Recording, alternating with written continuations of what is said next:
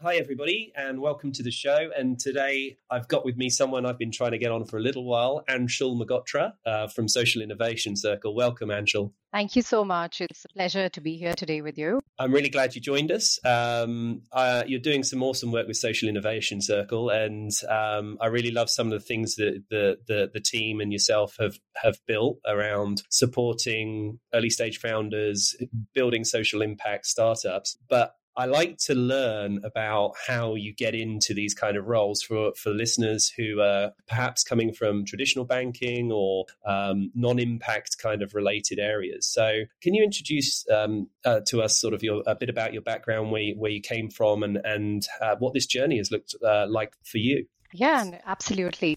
So, yes, as you mentioned, so my journey has also been, I started my career in banking, actually. So getting into impact, I would say I sort of stumbled into it. So I grew up in India. I studied in India. I finished my MBA in India. And after that, I started working in banking. My first job was at Merrill Lynch in Hong Kong, where I was working on equity derivative products. So I did a lot of exotic structuring and sales, and I did that for a few years before the great financial crisis actually crashed all of that out of the market. Okay. And after that, I moved into corporate and investment banking, and I did that for quite a few years. And I came to a point where I wanted to do something different, and it wasn't just because, of course, we've heard about investment banking and the long hours and whatnot, but I just started feeling like I wasn't getting worldview. I wasn't really understanding what else was out there. I just felt like it was very siloed. My life at that point in time, where everything was about work. All the people that I was meeting was just, they were just bankers, be it an office or outside office. And it really felt that I had no clue about what else was happening outside the world of banking.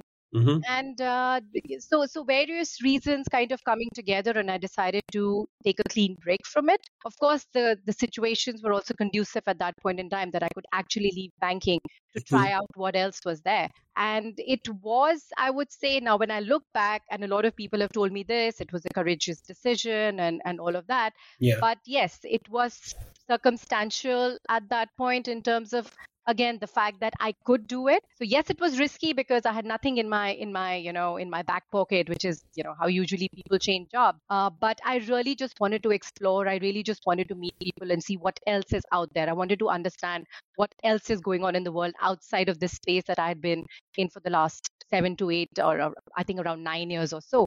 Mm-hmm. So I quit banking. I was in Singapore at that time. And the next few months, I just took the opportunity to meet people, and I met people from all kinds of backgrounds, all sorts of, workplaces and whatnot. And one fine day, I stumbled into somebody from this organization called Ashoka. Mm-hmm. And Ashoka is the largest network of social entrepreneurs globally. And to be honest, at that time, I had not even heard about Ashoka. Now, that was my starting point. Yeah. I had no idea about the social sector. And because I was all in for taking, for learning new things and for trying out new avenues, I thought, okay, let me just try to figure out what this is all about. So I started volunteering at Ashoka, and it literally opened my eyes to a new reality. And I, again, came from this thinking that, social sector is very direct service, that, most of the things that they do is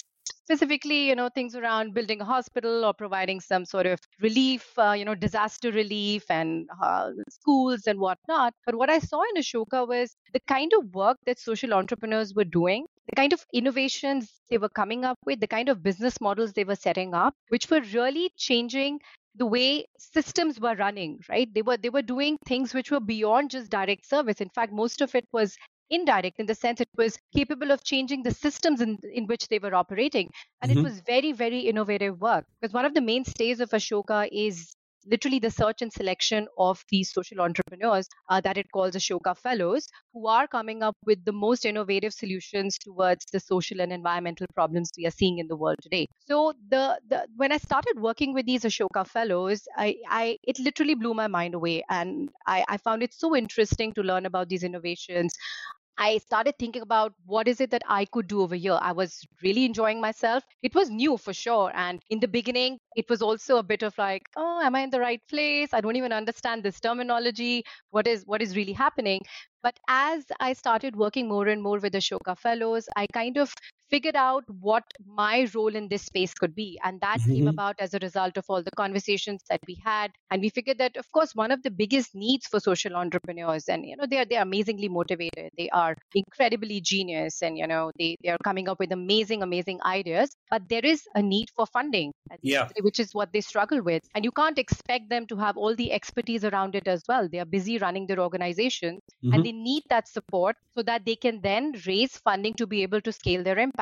And so I thought this would be a good sort of a fitment for me, where I work with these amazing people and I bring my skills into this. And that's when, and to be honest, at that time, it also, I would call it luck for that matter, but Ashoka had just landed a project with UBS. And this was a global project, and it was an impact, investment accelerator. And I since I had just about come on board, and they were like, "Hey, you banker person, why don't you lead this? This is banking related. So why don't you lead the Asia Pacific leg for this?" Okay. And that's when I came in touch with the person who was heading the social finance team at Ashoka, who's now my co-founder, my business partner as well. And I knew this is perfect. This is exactly what I want to do. I want to work with these amazing people, and I want to support them whichever way I can. And possibly the only way I knew how to do so was supporting them in raising funding. Very cool. I joined that team, and we worked with like hundreds of social entrepreneurs and supporting them in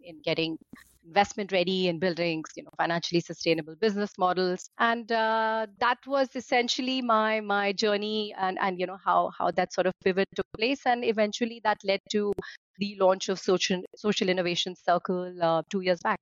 Amazing. So I want to dig into a couple of areas. So obviously you had to do sort of financial study, etc. We went into banking. You've got big brands there, Merrill Lynch, Standard Chartered, DBS, etc. Now, when you decided and had that opportunity to kind of like reflect, etc., was there pressure on you at that time to just go into something else? Because I don't know, I hear this especially from Indian friends, that there's sometimes pressures from parents, expectations and other things. Did you have those pressures, or was it more that you'd kind of, because you've been established long enough in finance, you were given that, you felt you had the freedom to reflect and to see just what else was out there? Yeah, so thankfully there was no pressure from family or otherwise. Yes, in the Indian system, there's always pressure because there are certain kind of, streams that you take up, which you're very, very well aware of as well. You get into you do your MBA, you do your engineering and so on and so forth. And which is, I think, why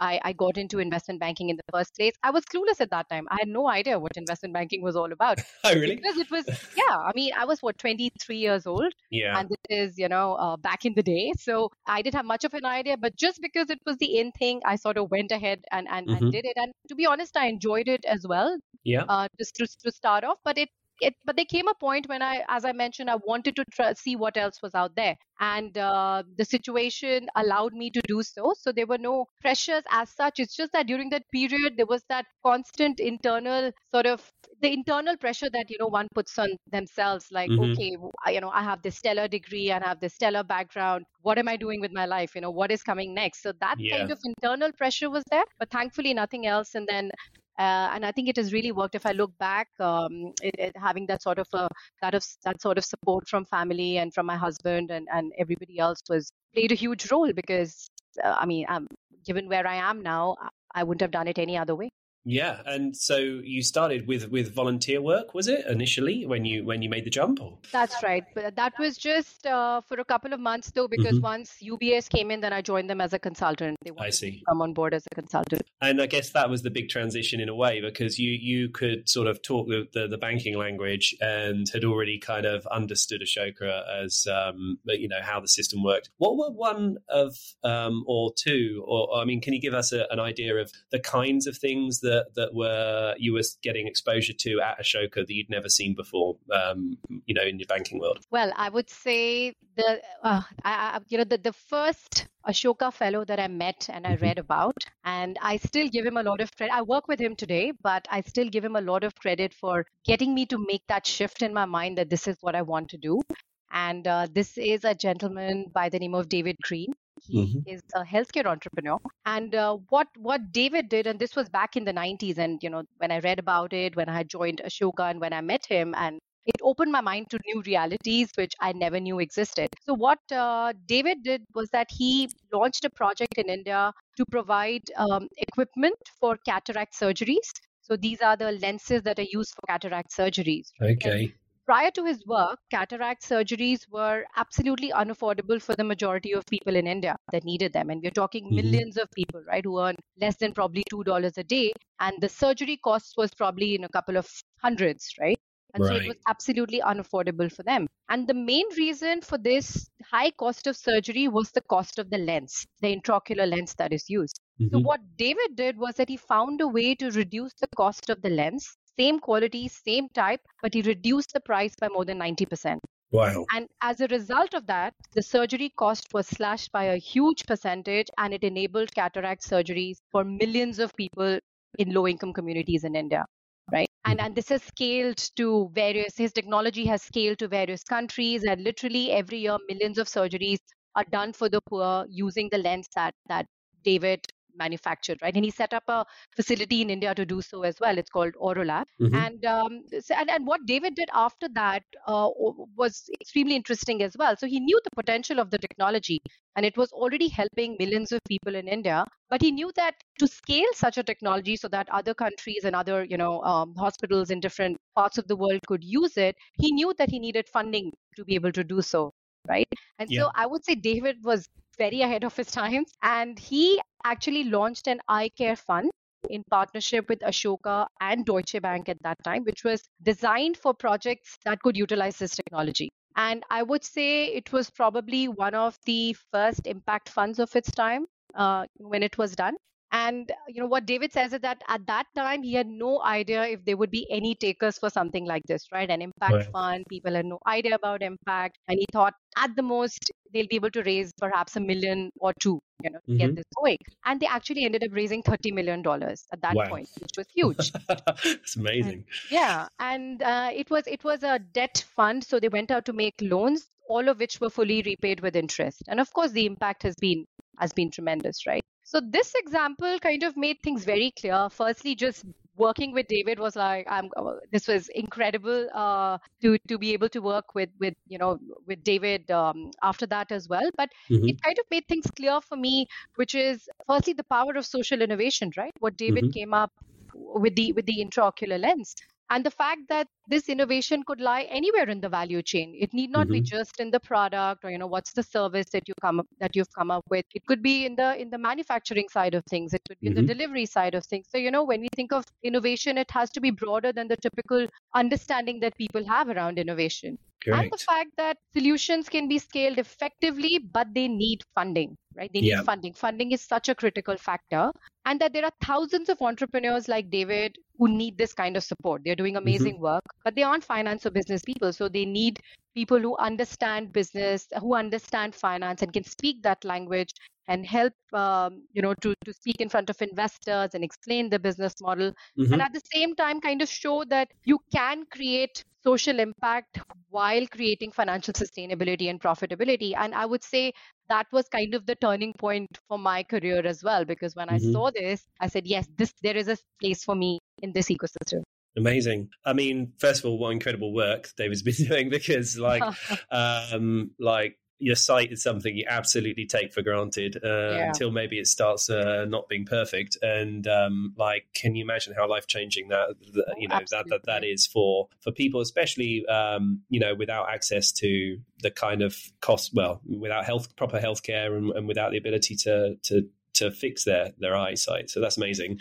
Did you find you were coaching the startups, supporting the startups to kind of translate this amazing work into viable financial opportunities for the banking side, or were you trying to kind of bring the banking side to the opportunity that, social entrepreneurship offered at that time when you were still there? Yeah, so our work at Ashoka was primarily, with the social entrepreneurs, so really supporting them in getting investment ready. So it was, running a lot of courses and training programs and accelerators, and doing a lot of one-to-one coaching as well to get them to a point where they could start speaking with investors. Mm-hmm. And as is the case with social organizations, and this is where it differs from probably commercial investments, and because I've been on both sides, I can compare. The work starts much early. You really have to work with them right from the point of, okay, what is the mission that you're working on? What's your vision for the world? Okay, what's your theory of change? Tell me about the products, your business model. You have to go through everything and get them ready. And typically how we worked with them was to get them ready and then get them to start meeting investors. And I would say the ecosystem at that point, and I think largely now, though things are changing, was more angels. Mm-hmm. Investing in social impact, and some impact funds that had started coming about. But doing a lot of collaborations with banks, if that is specifically, what you would want to know, wasn't that easy to come about. Of course, off late, you've seen a lot of blue bonds and green bonds and all of that coming about. But essentially, the kind of work we did was more around private investments, right? So it was more in the domain of angels and impact funds. Yeah, so important, angels. Did you find yourself dabbling in any angel investments yourself, or did that feel like a conflict? No, I've done them myself. Yes, yeah. I've been investing for a few years. As well. Yes. Amazing. So I know yourself and your colleague were at Ashoka. So tell me about that transition to the genesis, if you like, of Social Innovation Circle. Right. So yes, exactly. So me and my two co-founders actually. So I would say we are a team of impact investors with over 20 years of investing experience, and specifically we specialize in social finance, which is what I mentioned, which comes on the back of this investing history, as well as the fact that we've worked together for many years, training and coaching social entrepreneurs, right? And again, how they can develop fundraising strategies and raise investment. So this unique experience of ours actually, it puts us in a kind of a sweet spot of having extensive practical knowledge of being investors ourselves, and having worked with entrepreneurs on fundraising, right? So what we do at Social Innovation Circle is we coach both funders and founders on what we've learned through this journey. We share our knowledge, our know-how in how funders and founders can be effective impact innovators. So we run courses, trainings, workshops, accelerators for social entrepreneurs, for impact investors, for fund managers,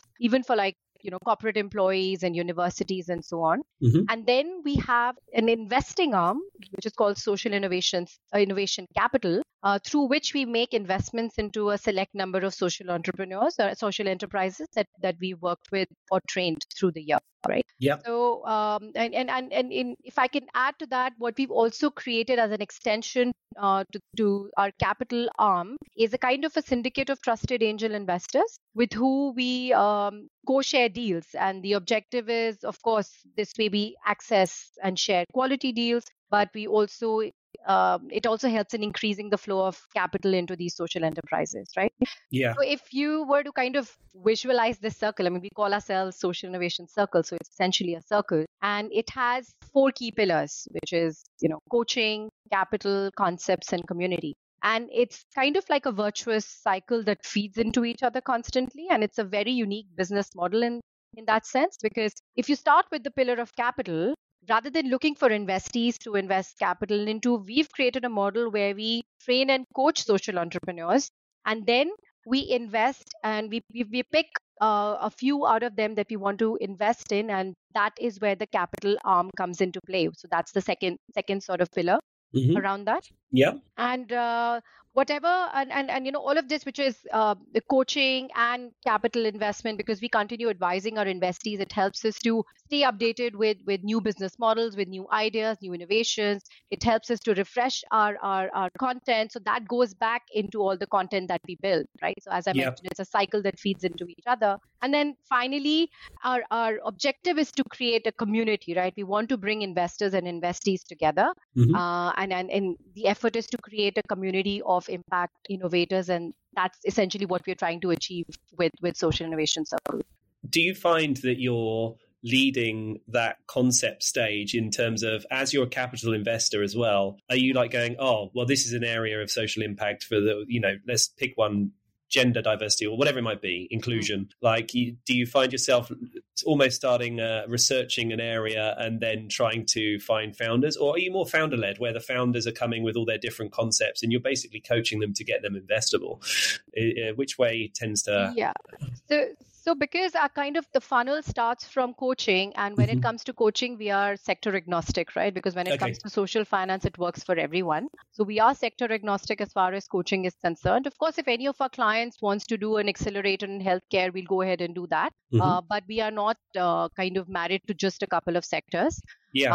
So it kind of starts from there. And as you rightly said, it begins with the founder. If it has to translate into investment, it always begins with who the founder is, what is the social problem that they are solving, how passionate they are about, you know, pursuing the social mission, what is their deep understanding of the social problem. So it always begins from there. And then through our conversations, through our understanding of their work, their innovation, if it leads to investment, then great. But otherwise, yes, a large part of what we do is pure training the entrepreneurs so that they become financially sustainable and can raise funding in the future. Amazing. So it's sort of a flywheel that you're trying to create, right? Where you're bringing in, of course, community is such a big part of it, because the word of mouth you get from the social innovators who you've helped and who you've potentially also invested in. I'm sure that brings more people to the table, and it's kind of creating a happy circle of more customers as well. So what's your most like the courses you do? What's your most popular course, just out of interest? Our flagship course is called Financing Your Impact. So that's a course that we run in house, in the sense that that's an SIC offering. Mm-hmm. And that is for social entrepreneurs. Again, it's investment readiness, but it's got a broader perspective than that. It's really to understand, okay, how do you finance, as the term says, how do you finance your impact, right? And that can mean various things. That can mean, how can you think about revenue diversification as a way to sponsor to fund your organization? That can mean exploring different ways of funding and not just relying on investment. So it's a bit broader in that sense. Mm-hmm. But we do a lot of accelerators and partnerships with some of the key clients that we've been working with over the last many years.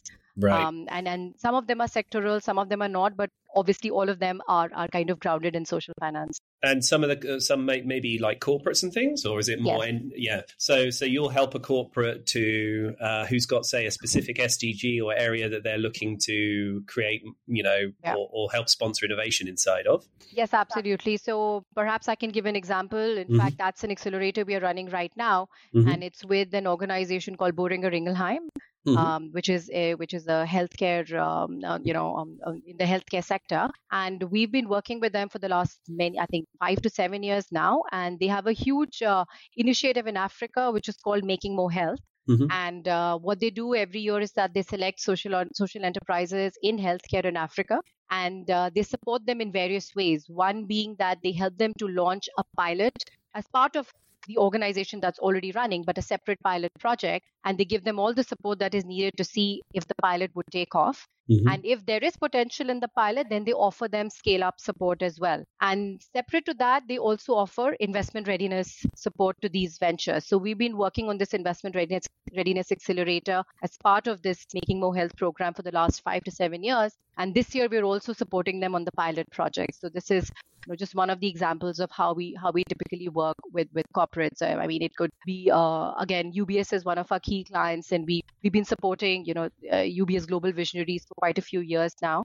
Mm-hmm. So we run workshops for them. We do one-to-one coaching for them, especially when they're getting ready to pitch to investors. So that's typically the model around which we operate, the training side of things. And you've done over I was looking at your website. It's quite impressive, the amount you've had over 85,000 downloads of your courses. You've helped people in 40 countries, raise over 260 million and coached over 200 innovators. Are there categories or areas that you guys are particularly hot on, or is it pretty broad? Like what sort of founders would sit under those 200? What are the kind of things they're doing? Well, it is broad But having said that, there are certain sectors that we worked a lot more on, certain sectors that we ourselves, given that we are investors as well, are more interested in. I mean, healthcare is definitely one of them. Mm-hmm. Food tech is all, you know, the kind of innovations that are coming up in agri-tech, food tech.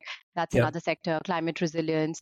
I've done a lot of work in education. So yes, there are a few sectors that we worked more around.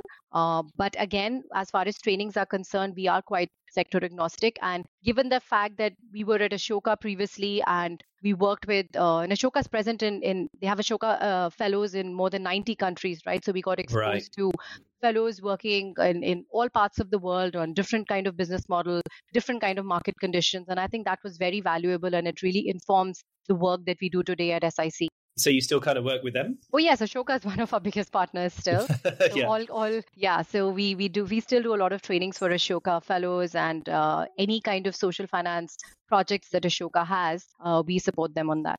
And you've been in this sort of space quite some time now. Like, what are there any things that you've seen, say, since you were joining Ashoka in 2016-ish? Like, are there like major developments that you've witnessed or areas where you think that the community or the ecosystem that we'd call impact investing has moved on, or do you think it's been relatively static? Well, I think that can be answered in a couple of different ways, because it's about where impact investing was and is now and where it should go ideally. Mm-hmm. And also in terms of geographies as well, right? Like I'm in Singapore, I work a lot with European, in the European context as well. And there is a difference in terms of maturity when it comes to impact investing in Europe and in Asia. But that also means there's a lot of opportunity in Asia to kind of do more. But if I were to kind of put my finger on how impact investing is evolving, there are a couple of things that I can talk about. I mean, firstly, where ideally, you know, I would, and that's my own perspective on, you know, sort of where I would want to see it grow from where it is now, is to kind of have more of a problem-solving approach.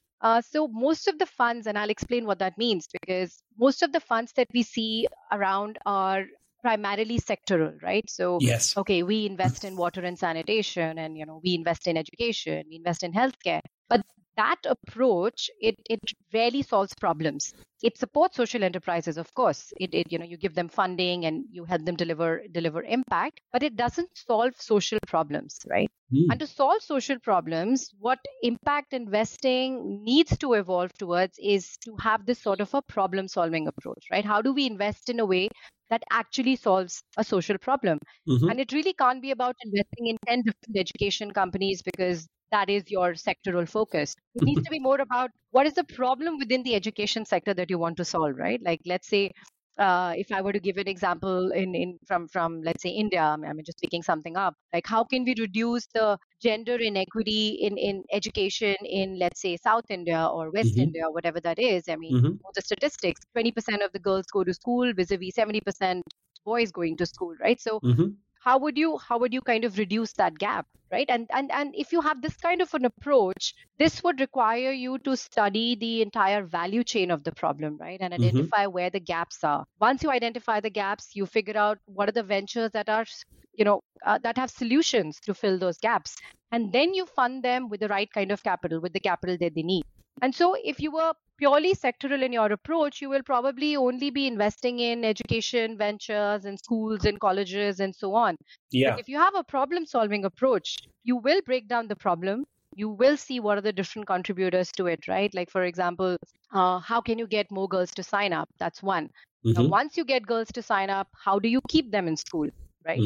And maybe at that point, you will perhaps invest in maybe a nutrition company. I mean, we all know that there are so many nutrition programs that have started with the intention of keeping children in school, right? And we've seen a lot of that happen in India as well. You know, you send your daughter to school and she gets a free meal, you know, these free meal programs that are happening.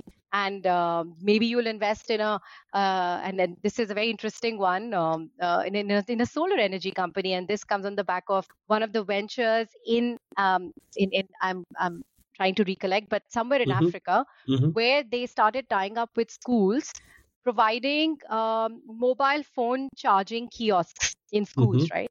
And the objective was that So of course, we know the mobile phone revolution. Everyone has mobile phones.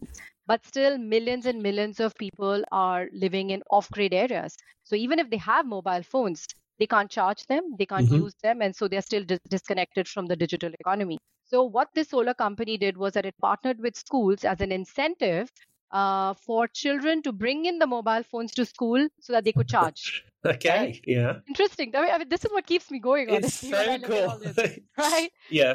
So if you had, now if you were a fund who had this kind of a problem-solving approach, your portfolio will not look like 10 education companies. It would probably have an education company. It would probably have a nutrition company. Yeah. It would probably have a solar energy company. But that's how you solve problems, right? Yeah. So, I mean, that's maybe hopefully that's where it will evolve to at some point. I mean, having said that, of course, there's a lot of work happening. More needs to happen.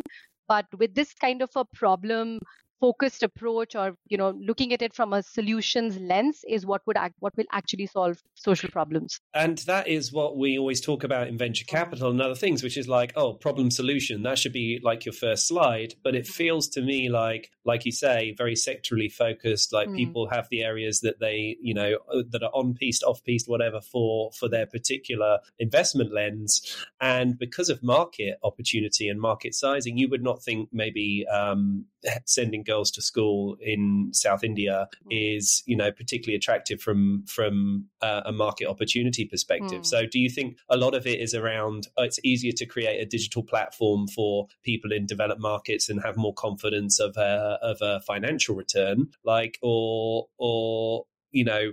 some of these problems are seen as kind of more social, governmental, whatever, that should be fixed by that, rather than entrepreneurs who are stepping up and kind of addressing these social challenges. Where do you? I mean, I love what you've just described. It's very exciting, because actually there's so many, really out there in different ways that some of these problems could be addressed, but we seem to go in a kind of cookie cutter approach often. When I see some portfolios, it's like, this is, you're into food or whatever, and these are exactly the kind of things I would expect to see in your portfolio. So you're getting exposure perhaps to much more creative almost approaches.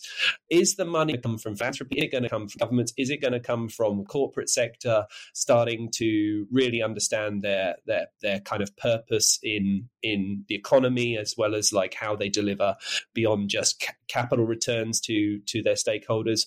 Where do you see this going based on this lens and this exposure that you're getting in parts of the world that are currently underfunded?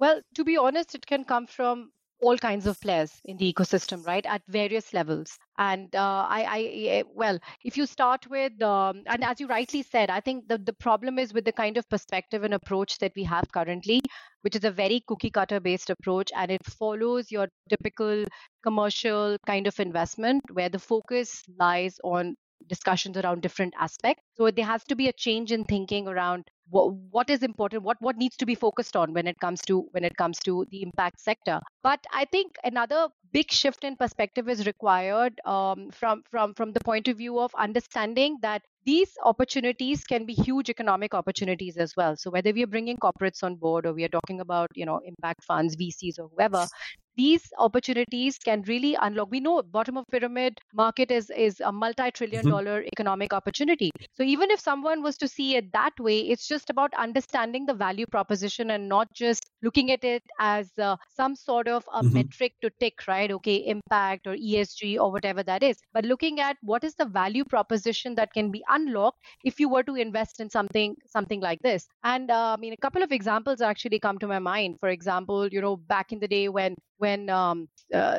solar energy was sort of making the rounds, right? And it was very expensive. And even people who wanted to who were clued into the idea of solar energy or believed in it, they weren't enough investable opportunities at that time because it was expensive. But then markets changed, right? Prices dropped. As a result of which, innovation came in, more technology-related business models came in, which unlocked the business which unlocked the sector completely. And as an example, not only did the crash in price provide affordability, But things like mobile phones, which were earlier seen as a way for just communication, they became a way for microfinance payments, right? Digital microfinance payments, which increased affordability for those who earn less than $2 to $3 a day. And that has revolutionized the solar energy consumption sector, right? We've seen so many organizations that work on that basis, pay-as-you-go service came as a result of that. So the technology, it opened up new business models, and those new business models led to absolute changes in the sectors that they came about in. So just having that mindset that this is a project in let's say south of India or wherever it is at the bottom of the pyramid, last level, and probably only the government should be looking at it. That's a very old way of looking at things. It could be a huge business opportunity as well, and that is why if you are into investing, you need to have this sort of an outlook. You need to be persistent to watch where the next innovation is coming from. Fascinated by this whole area because, I started out in telecoms and just seeing how much cheaper, obviously, everything's become. But to think that would trigger the kind of changes that you're talking about is super exciting because, we just take we take for granted our phone, etc. But it's shocking actually to think that someone on $1 or $2 a day is charging a mobile phone, going into school, or has a solar, charger or something like that, being able to use that. And it really does change the game in some sense, because if, we're no longer talking about people in poverty that are not connected, they are actually connected, and there's opportunities to create quite exciting ways to tap into to that massive market, bottom of the pyramid, as you described, that will be socially progressive for them, that will stimulate economic development, that will also bring their children and families into new opportunities of better education, of, better jobs, and a future that, is certainly, more decarbonized or at least more in harmony than what we're currently seeing with this sort of top-down approach. So that I think everything you've described has just been absolutely fascinating. I'm really glad you sort of spent the time with us. Are there anyone you're trying to reach out to? Is there people that should be getting in touch with Social Innovation Circle and tapping into this wonderful knowledge? Like perhaps you could, just share anyone you'd like to speak to through this medium. So basically anybody who's interested in the field of impact, right? We are a circle, we are a community. We would love to welcome anyone and everyone who's interested in learning more, who's interested in participating, who's interested in contributing. So yes, our doors are open. And personally, I'm very active on LinkedIn. If anyone wants to reach out, very happy to connect with them. Amazing. We'll make sure your contact is on the show notes. Anshul, thank you so much for taking the time to tell us about your journey. And thank you for the amazing work that you're doing with Social Innovation Circle. Thank you so much. It was a pleasure being here today and speaking with you. Thank you.